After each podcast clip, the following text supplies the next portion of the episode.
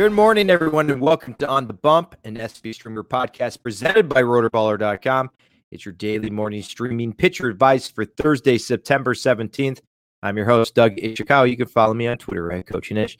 I don't know which one he likes better the season two trailer of The Mandalorian or an Alec Mills no hitter. It's my co host, the lively and non carbonated Mr. Michael Simeo. Good morning, Michael. How are you?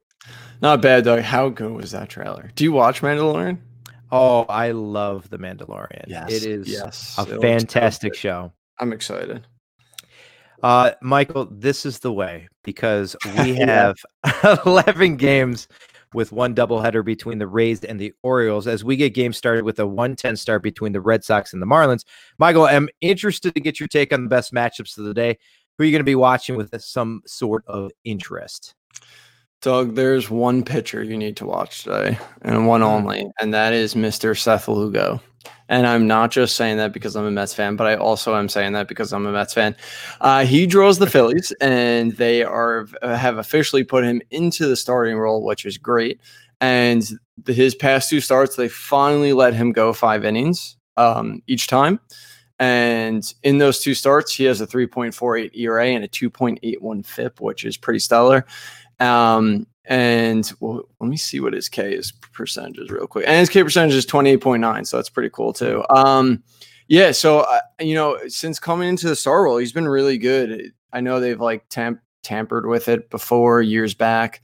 Um, and then he got kind of put into the bullpen because we had what we thought was a really good rotation, but it didn't work out. Um, so yeah, so watching Lugo is going to be important, especially when it comes into next year, because if he continues this, I mean, how can you not consider him as one of the top, you know, starters in the league? Oh my gosh, really? Seth Lugo that deep, huh? Well, I'm trying to think like I'm trying to put a number on it, and I, am having trouble in my head like where I would put him in rankings.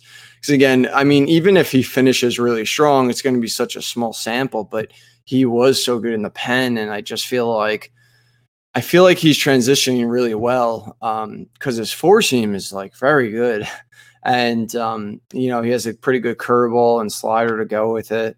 So, I mean, I feel like I don't know. I don't even want to say anything because I'm just going to get killed for it, and I'm not even 100 percent sure. I want to say top 50. Okay. I knew you were serious because that was the first time all year when I asked you about matchups, you looked directly into the camera. And I know people at home can't see this, they're looking at it. And you said Seth Lugo very seriously. And it took me a little bit of back there, but is there another match? It, it really, it really honestly did. Uh, I I clutched myself and said, Oh my vapors. is there another matchup that is just as intense as a Seth Lugo um, I, am just going to point out two more pitchers. Uh, you got Kenta Maeda, who's been phenomenal, and he's one of the pitchers.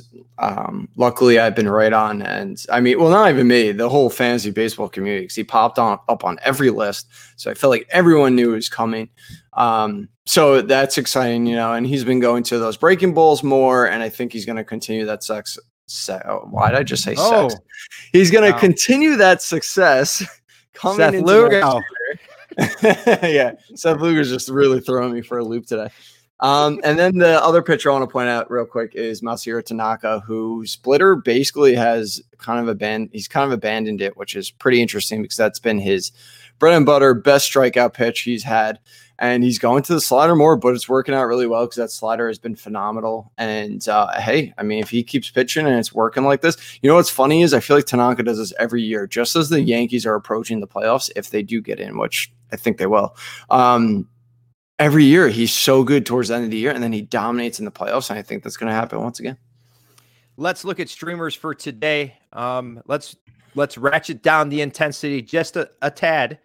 And who do you think who do you think that fantasy players can pick up really quickly here?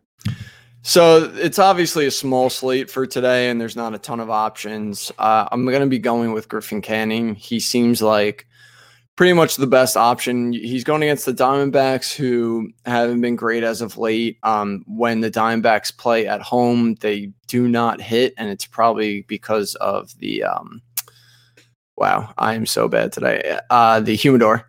And ever since they put that in, um, the Diamondbacks just I feel like they haven't been able to really hit the ball the past few years. Uh, so they only have a 270 WOBA at home, which is great for Griffin Canning. And uh, I think he could have a really good start here. And I actually put him down for everything ratio, Ks, wins, quality starts, because I think he could hit all of them. Uh, if you want to go to a second option, I would say Casey Mize because he gets the Indians, who also have been struggling this year. Um, they also not the best at home. I know Mize has been struggling. He had a pretty decent stars last time out, though, so I'm hoping maybe he could finally get rolling, and maybe now he's got a few uh, starts under his belt that he can, you know, kind of pitch to the pedigree that we thought he could. Head to the waiver wire, pick up the law firm of Canning and Mize. And as always, head on over to our site, spstreamer.com, for all your pitching options. Join the SP Streamer Discord family if you can. Rate or review or share our bite sized morning pod. It would be awesomely appreciated as we head down the stretch here. And before we go, make sure to get your daily read on another great friend of the pod, Corbin Young, drops the fantasy baseball waiver wire for week eight on fantasydata.com. Some of these players may still be on your waiver wire, so go make sure to check out who you can still nab. As that's our show for today. Michael, great talking to you again. Hope to talk to you very soon here. Hopefully, there's no young children listening to them. Hopefully not. You, you, it's going to be the first time that we have to put an E for explicit up here, and that's going to be uh, difficult to do out of like almost 110 episodes. But anytime you drop the you dropped the S word, we really got to go. but for right now, that's Michael Simeone.